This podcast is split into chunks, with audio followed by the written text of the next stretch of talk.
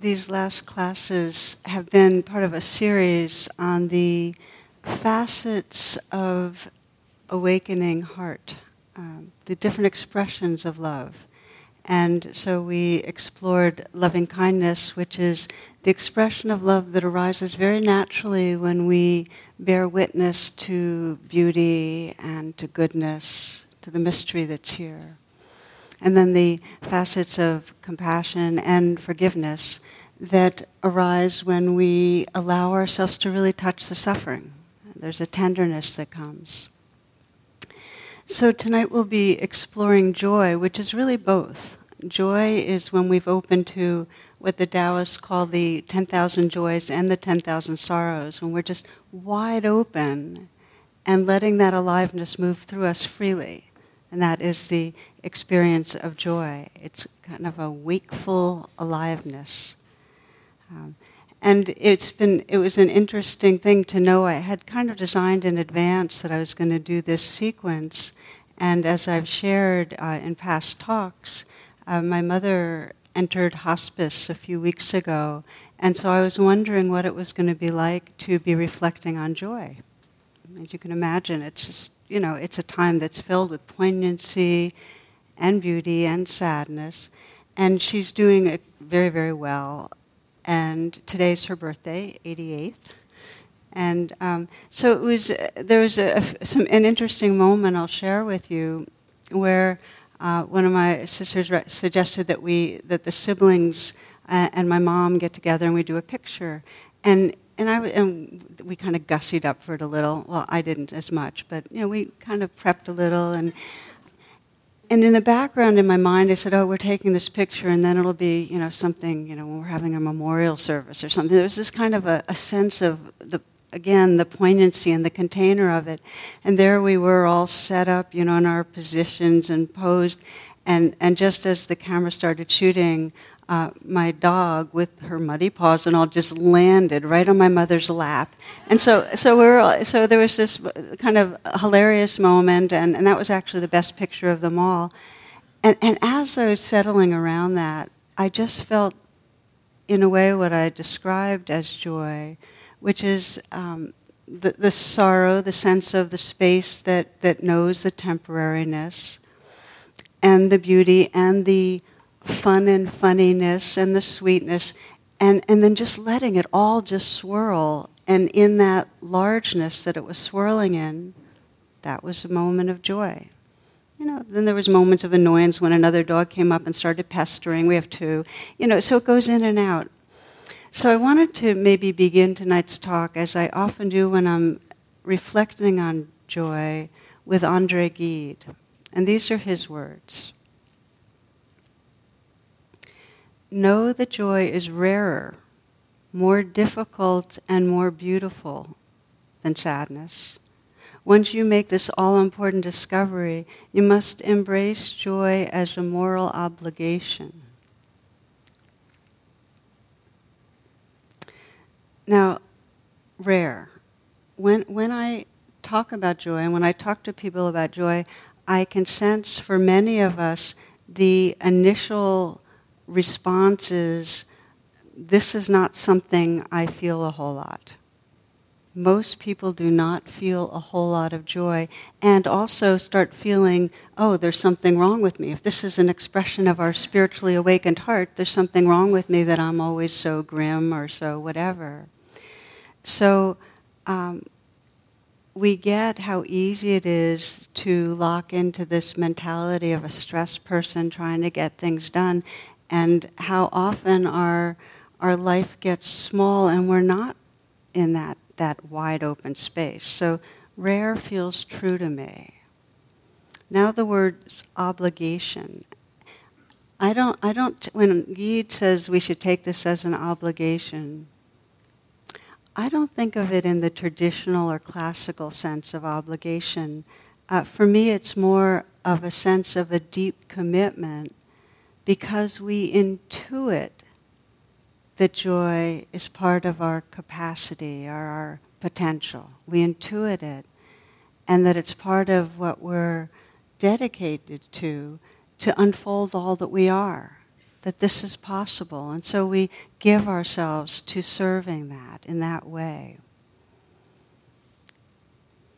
I also think of what many of you are aware of, what's described as our evolutionary bias, where we all practice patterns of, of thinking and feeling that are inclined towards what's difficult or problematic. And it is part of our evolutionary conditioning to do so, to protect ourselves from things going wrong. And so we're more involved with fear, with fear and with anger than with happiness and joy. It just that's the way we are designed in a way. So it takes intention to begin to shift that conditioned patterning. One woman I heard about discovered it in, a, in a, a, quite lovely way. She was part of a diversity group that was meeting on the West Coast. A friend of mine was in and described this. This is an African American woman who was cha- sharing the challenges of raising her four children as a single mom, the bouts of illness she had been through, and particularly having illness. And then, as you know, when the market crashed, it hit so many of us and it hit her quite hard. And then she says that one day I realized that this is hard, but I have a choice in attitude. This was a really pivotal moment the sense of I can be a victim, oppressed by circumstance, and really carry that around in my body, my face, or I can choose to be happy. And so she describes that it became the very center of her spiritual practice to give herself permission to internally slow down and really sense what she could enjoy. To open up her capacity for joy. And not in a Pollyanna ish way, but just to begin to undo this habit of grimness. And if we're honest and we, we kind of look at ourselves, we get that there is a certain swath of moments where, in some way, there's an internal complaint. Do you know what I mean? Yeah. Well, let's reflect for a moment. We'll just take this as our first moment to check in. And uh, you might close your eyes. Just take a breath or two. And with a kind of curiosity, you might just review this last week. We're on a Wednesday. It could be a Wednesday to a Wednesday or just the last handful of days with the filter of moments of joy? Was that there? Were there moments of real ease, of savoring?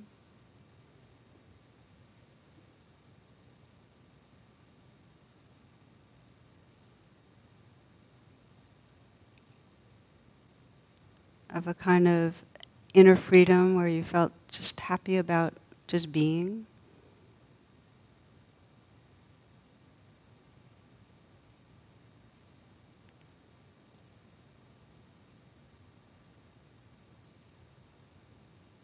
And as you're considering, you might might sense what happens when you.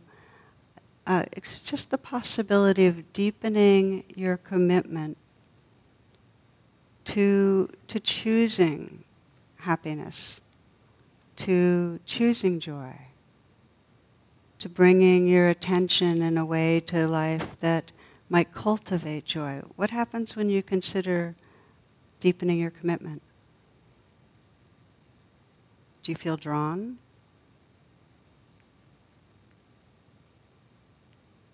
Do you feel like it's hopeless? Do you feel like it's manipulating your own consciousness? What, what happens?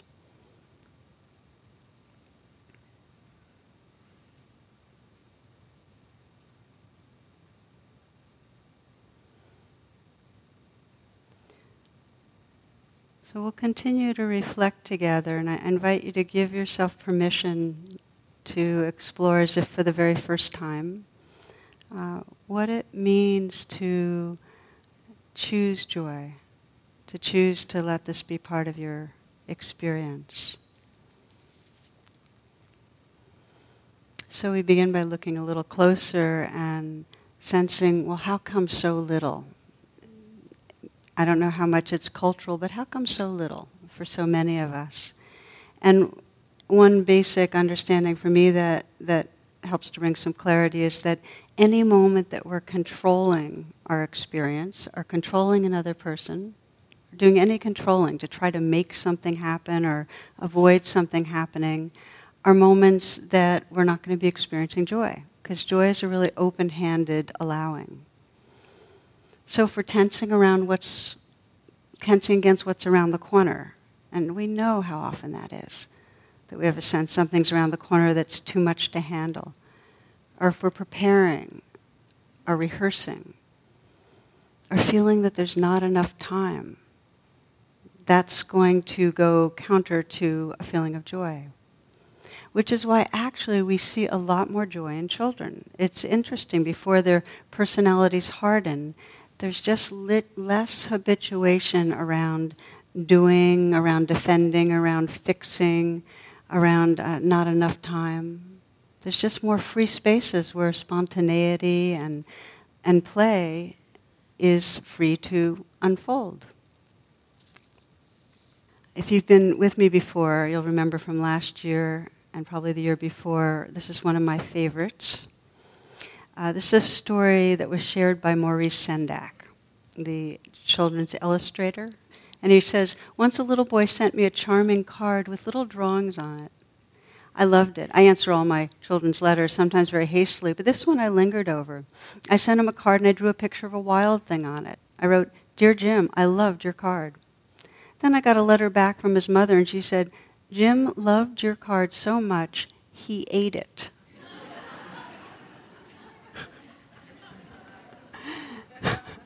Now, that to me was one of the highest compliments I've ever received. he didn't care that it was an original Maurice Sendak drawing or anything. He saw it, he loved it, he ate it.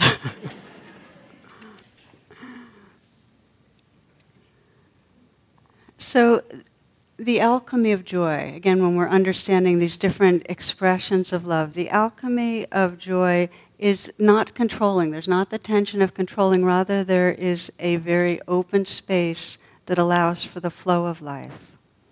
And for those of you that were with us to, for the guided meditation, I recommend it for those that are listening on the podcast.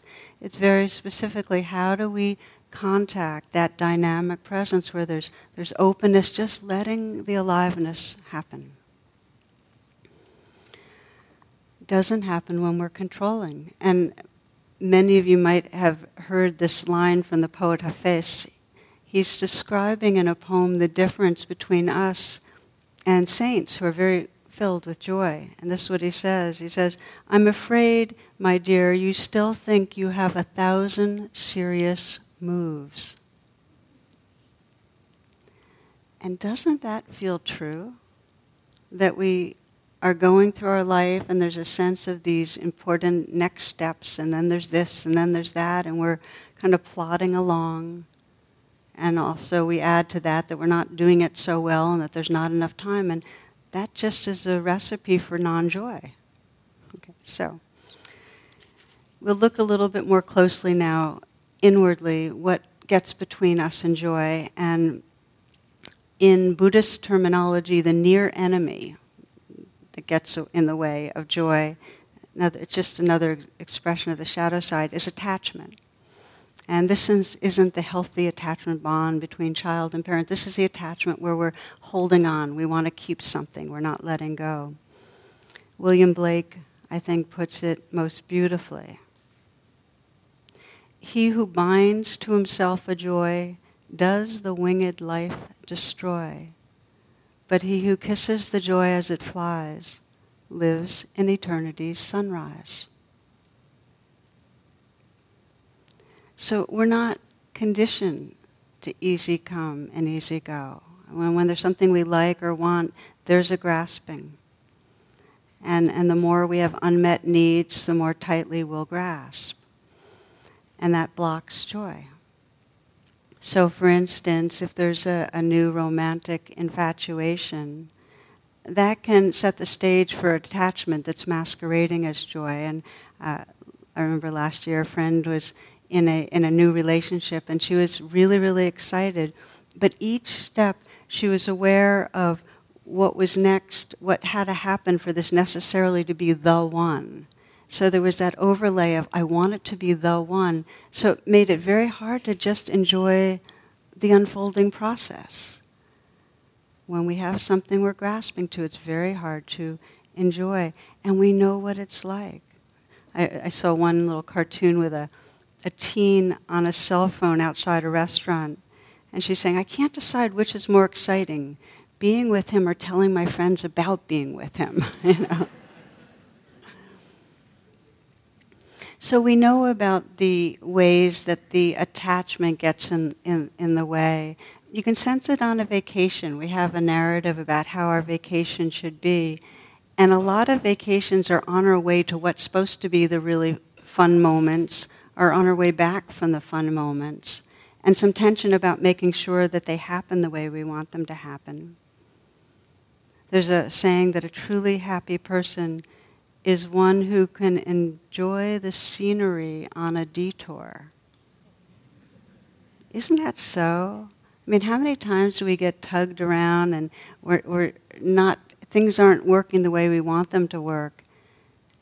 And if in those moments we were able to say, oh, this too, this is, this is the life too, um, we'd have a lot more of our step by step experiences of life included in our heart. The grasping is most obvious with food. Um, anybody that's a food addict, and that's a huge percentage of us, knows that there's a lot more moments that go into the craving and the fantasizing and the obsessing and the moving towards the food, or later the regretting of the food, than the actual moments where we're tasting and swallowing. In fact, usually when it's really something we like, we at most get the first three bites where we're somewhat mindful of the deliciousness, and then we kind of trance out. Check it out. It's really interesting. So, again, you might think for yourself of something that where you you really like or take pleasure in or want, and, and just start tracking how much are you really enjoying and how much is the grasping around it getting in the way? How much is that attachment, the winged life destroys, you know? Okay, the full shadow of joy is pushing away or resisting uh, of enjoyment. It's the aversion to happiness. It's that in us which says no to life. And, and the, the metaphor might be that kind of keeping windows closed, not letting fresh air in because you expect a storm. You know, it's like we're not letting the life move through us.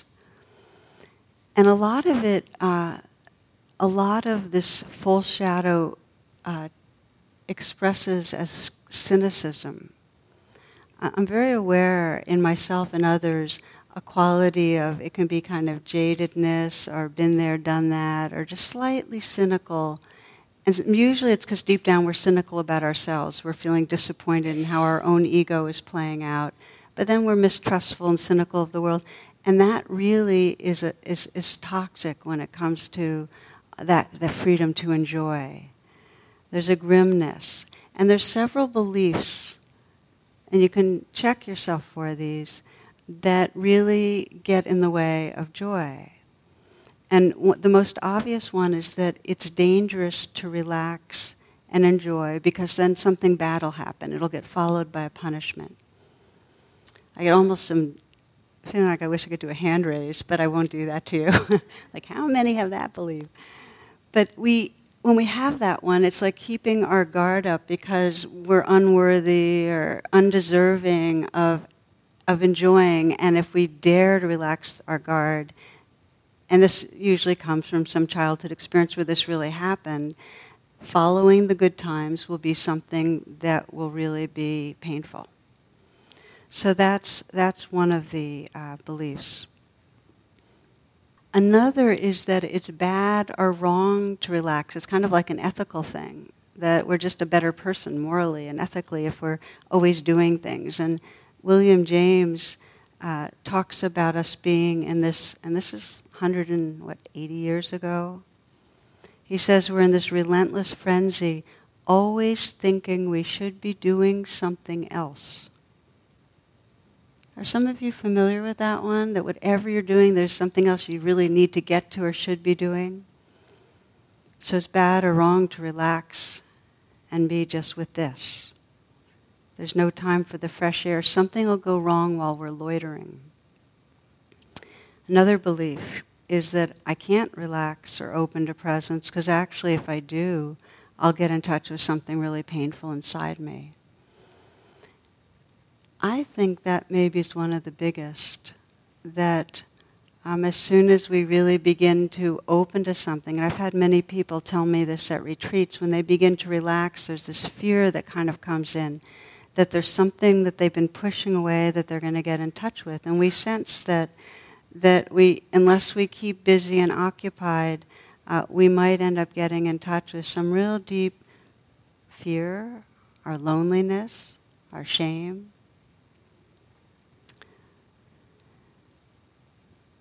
So the understanding is that there's no joy possible if we keep defending against what's difficult. We really do have to make room for the 10,000 joys and 10,000 sorrows.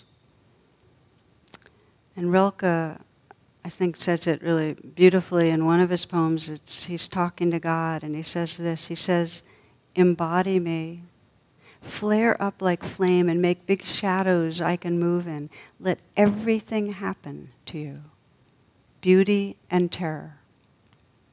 Let everything happen to you beauty and terror. So there's a bigness, there's like this real courageous willingness to let that fresh air move through not keep on uh, controlling and manipulating the windows. Zorba, the Greek great example, talks about loving life. He says, Am I not a man? And is a man not stupid? I'm a man, so I married. Wife, children, house, everything. The full catastrophe. so that joy is that space of presence that includes the full aliveness. And um, as I mentioned, for me, it means the aliveness of a very, very deep sorrow right now in my life, and a very poignant loving, and all sorts of beauty. It's just really letting the mix live through us. So, next part of this exploration is let's look at how we actually entrain ourselves. How do we decondition from the ways that we kind of push away because it feels like life will be too much or we get preoccupied? How do we train ourselves to open? And I'm going to, I have only time for this tonight, just go over three um, very powerful training elements, pieces that we can do, that if we did regularly, if we practice them, instead of practicing the kind of judgment or rehearsing or um, preparing that we usually practice in our mind, if we practice these, there would be a much more full blown capacity for joy. And they, the three are one is saying yes to the moment, no matter what it is, the beauty or the terror. The other is learning to savor or get familiar with moments of joy. And then the third has to do with possibility, sensing inherent in moments possibility. It's a very creative place to be aware of. So we start with saying yes. And this is our basic training in mindful awareness. This is, if there's anything we come back to exploring time and time again, I hope you're aware that it's how to come out of the thoughts and the trance and sense what's here, whether it's a, a feeling of um, excitement or happiness or curiosity or anxiety, and then agree to it, really let it be there. So in this one, we're starting right where we are. It's you sensing in your body and your heart right now what's here and agreeing to it. And if we agree deeply enough, because when I say saying yes, there are degrees of saying yes. If you're just doing a glancing attention at anxiety and saying, okay, yes to that anxiety, um, the presence is not going to be full enough to allow for that real space and aliveness. if there's a little more attention to anxiety and saying, Yes, I'll be with you, but there's some sort of a bargaining if you'll go away, and that's usually there because we don't like it so much, then there's a little more presence, but it's not full blown. If we really say yes, and there's this curiosity and availability to feel it in our bodies.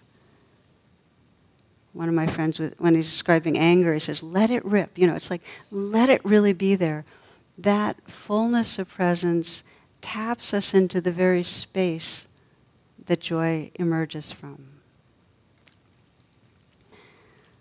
I'll share a rather recent example from my own life. Uh, as many of you know, I was uh, in January, spent 10 days on a silent retreat. And there were many moments of uh, strong, unpleasant experiences that I was practicing, you know, opening to, and then moments of beauty and peace or rapture I was opening to. One experience was more confused, and this was one that really required more deliberate choosing where I was practicing, as many retreat centers, has a strict protocol because a lot of people are there for long stretches of time. It gets very, very quiet and still. And so there's a lot of uh, ways that we go out of our way to respect that with our silence and not talking and not writing notes to other people that are on the retreat. It's very slow and quiet and still there. So when Jonathan and I went and we knew we were going to be 10 days together, we knew that we were going to be in our own orbits and, you know, we could in our hearts and minds send prayers to each other, but there wasn't going to be any contact. So I said goodbye to him and he was in room 214 and I'm in room 201 and there was going to be no eye contact. We were ships passing and so on. Six days in, I was, you know, felt like a little bit of a tiny bit of a scratch in my throat and I found my Emergen-Cs. I, we, we both use Emergen-Cs when, you know, on retreats if, if we need them. And I realized that I had a bunch of them, but I hadn't given, I had like four or five, hadn't given any to him. And then I started obsessing. You know, it wouldn't hurt to just slip some Emergen-Cs under his door and you know, it's it's a little love gift. And so finally, I, I, just got to that place where yes, this would feel really good to share my Emergen-Cs with him. So I took two of my five Emergen-Cs and I and I put them under the door, and I, I kind of like was really being sneaky and made sure nobody was around. And then I got up and looked up, and I realized it was the wrong door. so there I had, I, there's probably some yogi that had been in there for a year, and all of a sudden he's seeing Emergen-Cs come under his. oh, God. So I dashed back slowly to my room and got two more, went back to his room, looked at the number, put it under.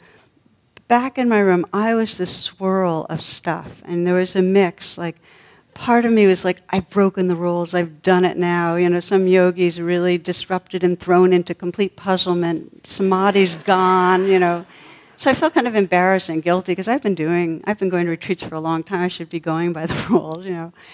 And then, but then there's another part of me that was feeling uh, like, you know, I share, you know, my, I only had one left, and I really was happy that Jonathan was going to have them. So I was feeling that. And then there's a part of me that thought it was all pretty funny. So I just said, okay, just let your body feel what it feels. And, and it just went through all this different stuff. But there was something in choosing in that moment. I said, I, this is attitude. I don't have to get tugged around by the guilt, or tugged around by being misgenerous, or tugged around by anything. Just let this body play itself. So it was that sense of, okay, the beauty and the terror, the guilt and the generosity, you know, just letting it play and finding in that that openness where I'm not the person that was doing something, it's more kind of a dissolving back into a space of, of dynamic presence and joy. Now, sometimes the what we're saying yes to is really difficult. This wasn't a super difficult one. It was a matter of being really awake and choosing. But it's really the same process that something in us intuits that by saying yes we start coming home. That is the practice. This is a poet Danna Faulds. She says, There is no controlling life. There is no controlling life. Try corralling a lightning bolt containing a tornado. Dam a stream and it will create a new channel. Resist and the tide will sweep you off your feet. Allow and grace will carry you to higher ground. The only safety lies in letting it all in the wild and the weak, fear, fantasies, failures, and success. When loss rips off the doors of the heart or sadness veils your vision with despair, practice becomes simply bearing the truth. In the choice to let go of your known way of being, the whole world is revealed to your new eyes. Resist, and the tide will sweep you off your feet. Allow, and grace will carry you to higher ground.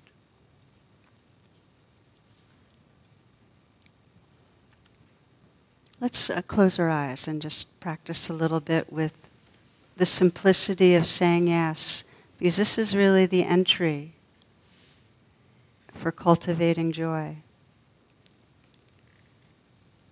And if the word yes is not the right word for you, it's the spirit of yes. It's that allowing. It's like with that in breath, that yielding and allowing the prana, the life energy, to fill you.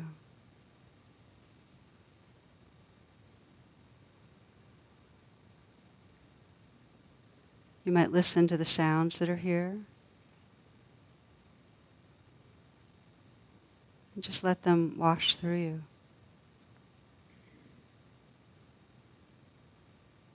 You're listening with your whole awareness, not just your ears. And although your eyes might be closed, you might sense the flickering of light and darkness.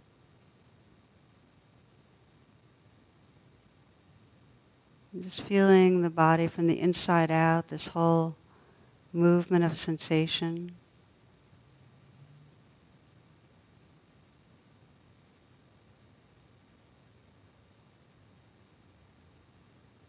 Just explore the spirit of yes, of agreeing or allowing this life to live through you in this way.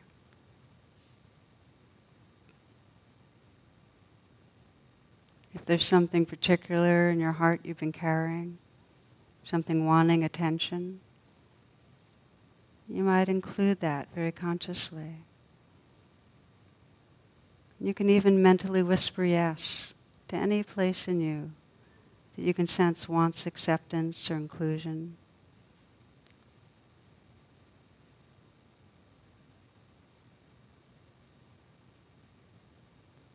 There may be physical unpleasantness, pain, anxiety, sadness. There may be excitement, peace, happiness.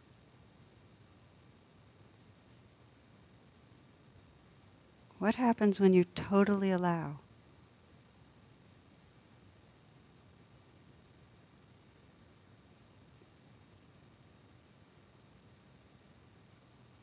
Let everything happen to you. The beauty, the terror.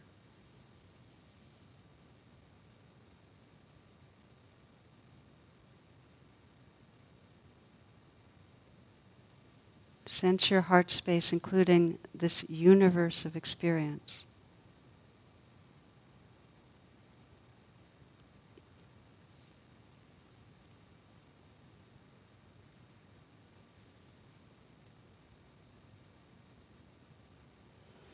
As you take a full breath, and as you're ready, opening your eyes,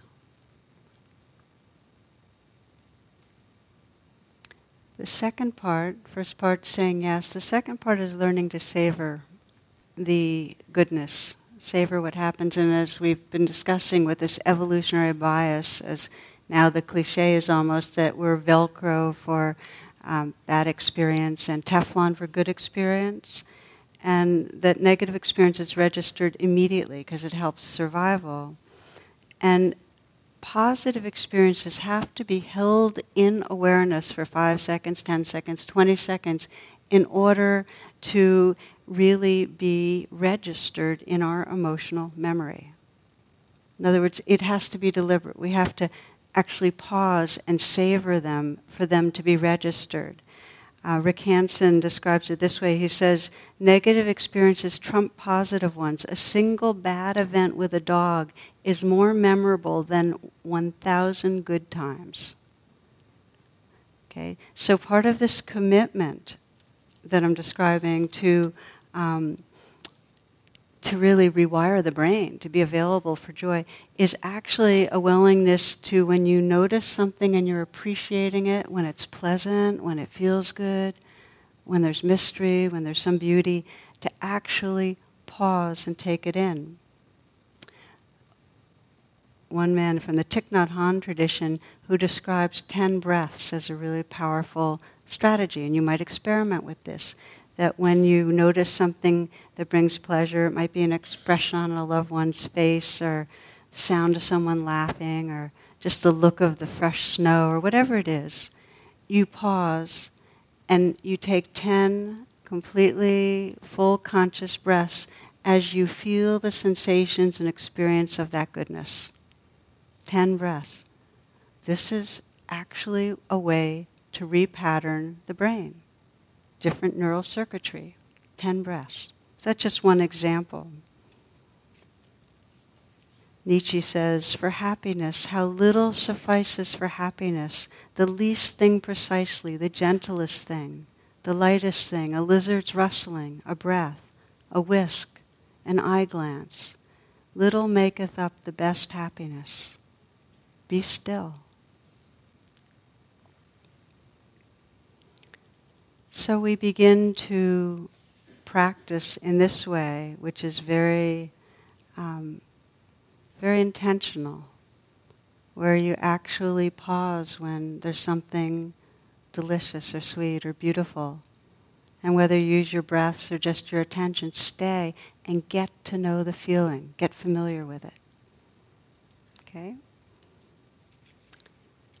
Now, the third area that I mentioned, which is possibility, is the one that actually we don't think of that much. It's, sometimes it's the senses, oh, we're meditating, it's about this present moment, not something in the future.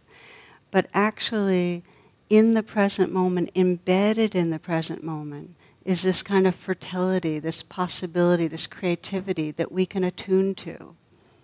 This is C.S. Lewis. He says, All joy reminds.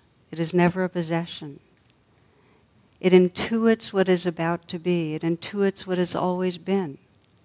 It intuits the truth of wholeness, our original nature. So there's this immanence, this sense of infinite possibility, and it's in the background. And you might say, well, you know, how do we sense possibility when in reality things are impermanent? Like, for instance, again, the experience of being with my mom, and I know there's not so much time, so how am I supposed to sense possibility? But this isn't about possibility in a linear temporal way, like, oh, what can happen in three months. This is about the possibility that is unfolding creatively right now. It's, and you might close your eyes and check this out for yourself, it's the possibility if you ask yourself, right now, how can you make this evening, the remainder of this evening, absolutely as good or poignant or deep or beautiful as it can be? And just ask yourself that. And know that there's infinite creative possibility if you're open to it if you're in touch with that creative potential, then you're available. How can you make tomorrow? Whatever you have planned, how can you make tomorrow the best day possible?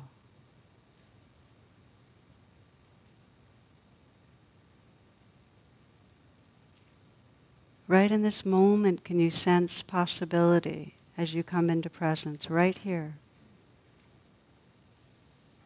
Just for the rest of listening tonight to this talk, possibility.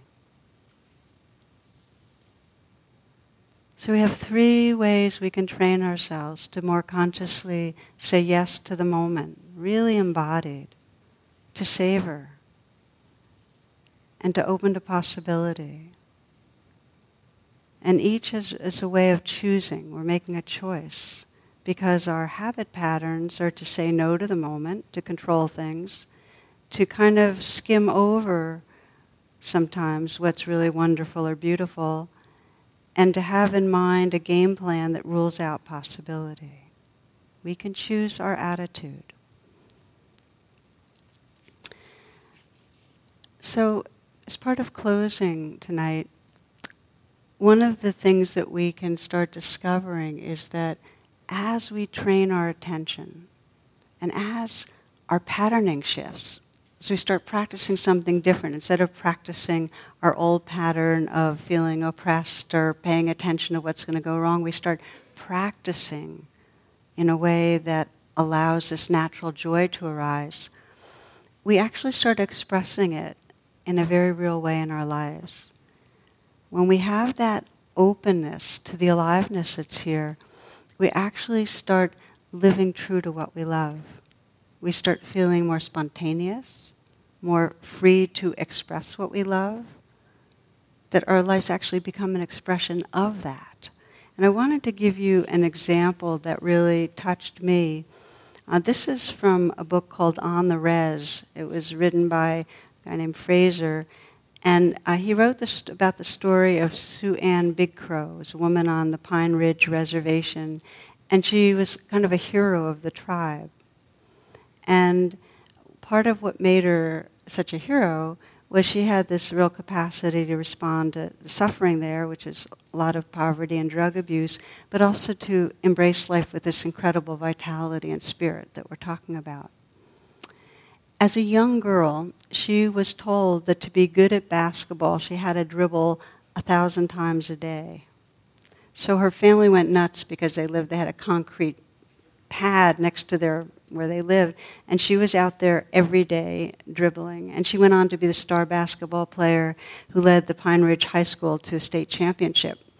But he describes one game that I, I want to tell you about, and this is a high school. This is a high school basketball game in South Dakota between the town of Lead and a team from Pine Ridge. And the background of this is that Leeds had taken land originally that belonged to First Nation peoples. So Lead is this gold mining town, mostly white, and had taken land from uh, those that lived on the Pine Ridge Reservation. So That's the background. Okay, so Frazier describes the scene as the Pine Ridge girls are waiting to take the floor, and the visiting team is responsible for going and dribbling around the, the, the court and so on. And as it turned out, that the um, they were the girls were waiting to take the floor, and the Lead fans were yelling epithets like squaw and gut eater, and some were waving food stamps, a reference to the reservations receiving federal aid, and others were yelling, Where's the cheese? That's a joke, meaning if Indians were lining up, it must be to get commodity cheese. Okay, so this is what's going on as the team of uh, the high school girls were waiting to go on. And then the Lead high school band joined in with a fake Indian drumming and a fake Indian tune. Okay, so that's the setup. So the uh, oldest girl who was supposed to lead the team onto the court didn't want to do it. I mean, she just, it was just too much. And SuAnne said, I'll do it. She was, I think, the youngest, but she went ahead and did it. She led her team into the gym and stopped at center court, according to Frazier's account. She took off her warm up jacket, draped it over her shoulders, and began a traditional shawl dance, singing a Lakota song. The crowd went completely silent, Frazier wrote. Then SuAnne picked up a ball and dribbled around the court. Frazier continued, the fans began to cheer and applaud. She sprinted the basket, went up in the air, and laid the ball through the hoop, with the ch- fans cheering loudly now. Of course, Pine Ridge went on to win the game. It says that not only that, SuAnne's bold act led to friendships developing between some members of both teams. So this story spread very wide, gone to national press. Some years later, quite recently, a reporter from South Dakota did some digging around. He started claiming that the story was filled with exaggerations. He interviewed people from Leeds. You guess that. So there's this disparity between the tribal version and Leeds, and who knows what's exaggeration or where the truth lives. But in, to me, in a way, the story became even more poignant because there's a mythology that's grown around it that First Nation people are holding dearly, the Sioux tribes holding dearly. And myths have archetypal truths. And in this one, expresses the longing in every heart that our inherent goodness, our dignity, our worth be understood and appreciated. And it also honors the the courage and joyfulness of someone who can love what she loves and express it. To do that shawl dance, to sing that song. What if we could be really in love with our lives and really let that be expressed, the contagiousness and goodness of that?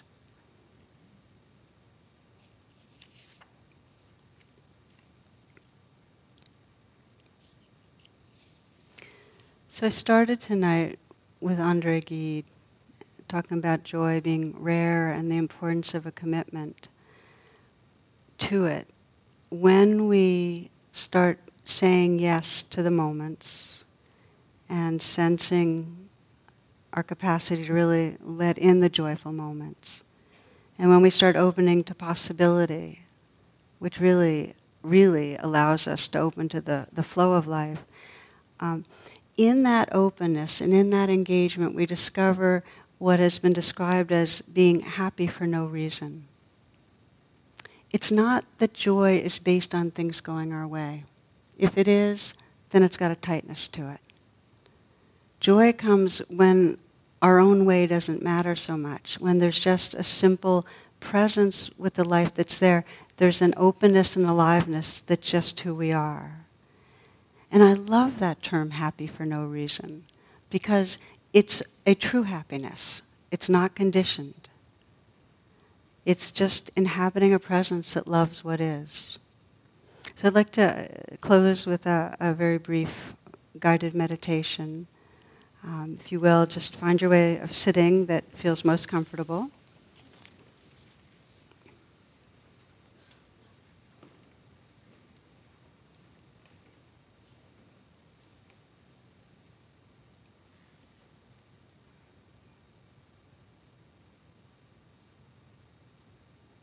Allow yourself to check into the present moment and sense what it's like for you right now. Just with curiosity, feeling the sensations in your body and how your body feels, pleasantness and unpleasantness.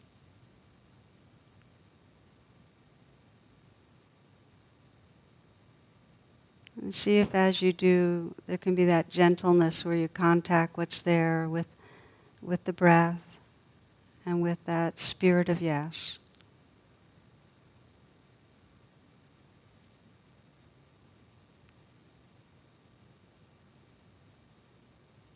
Also feeling your heart, whatever the state of your heart is.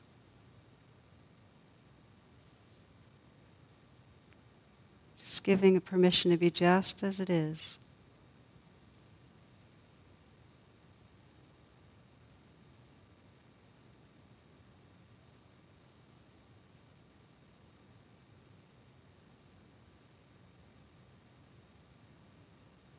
Taking some moments to bring to mind someone in your life or some experience in your life you've had recently that brings up a sense of gratitude.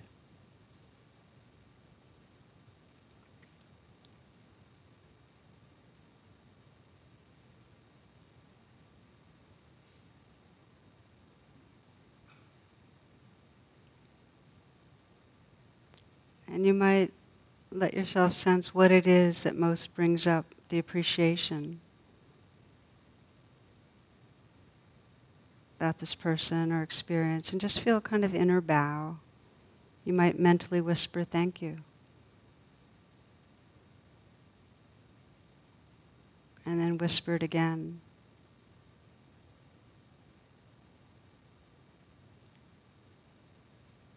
With your breath, just to feel that sense of appreciation.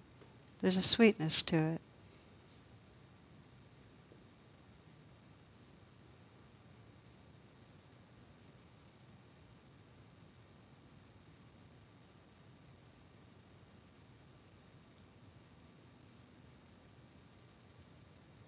You might bring to mind someone you care about who's having good fortune right now in some way, who's opening, who's healing, who's deeply happy.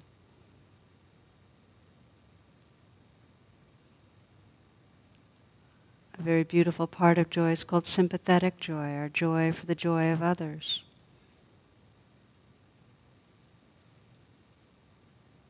You might even send that person a prayer. May you prosper, be joyful. May you appreciate the blessings in your life.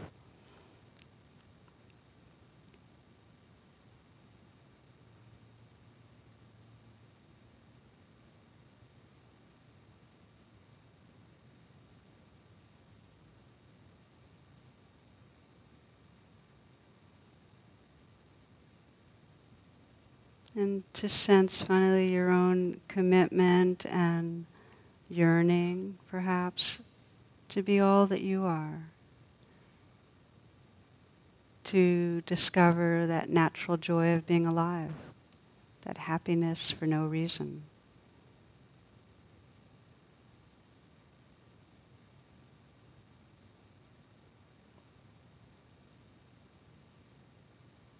Sense what it might be like to commit yourself more fully to that.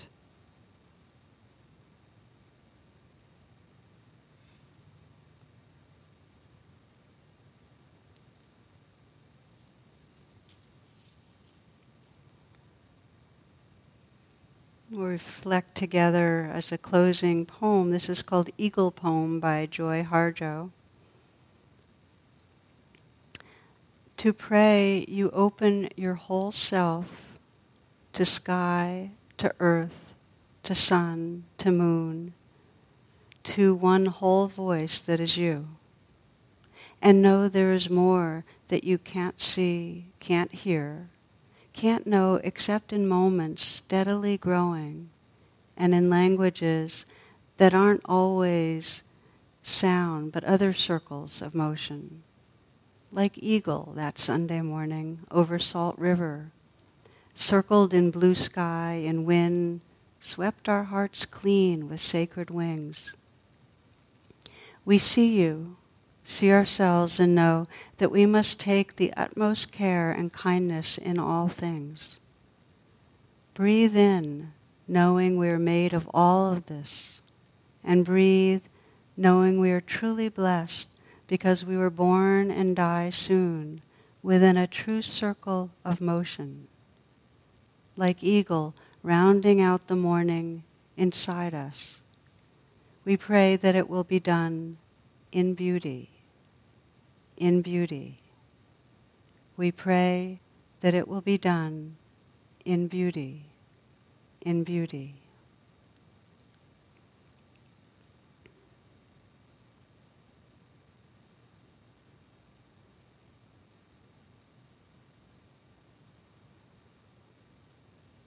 Namaste. Thank you for your attention.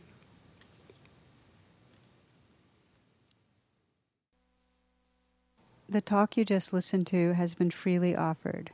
If you'd like to make a donation, learn more about my schedule, or about programs offered by the Insight Meditation Community of Washington, please visit either my website, which is tarabrach.com, or IMCW's site, which is imcw.org.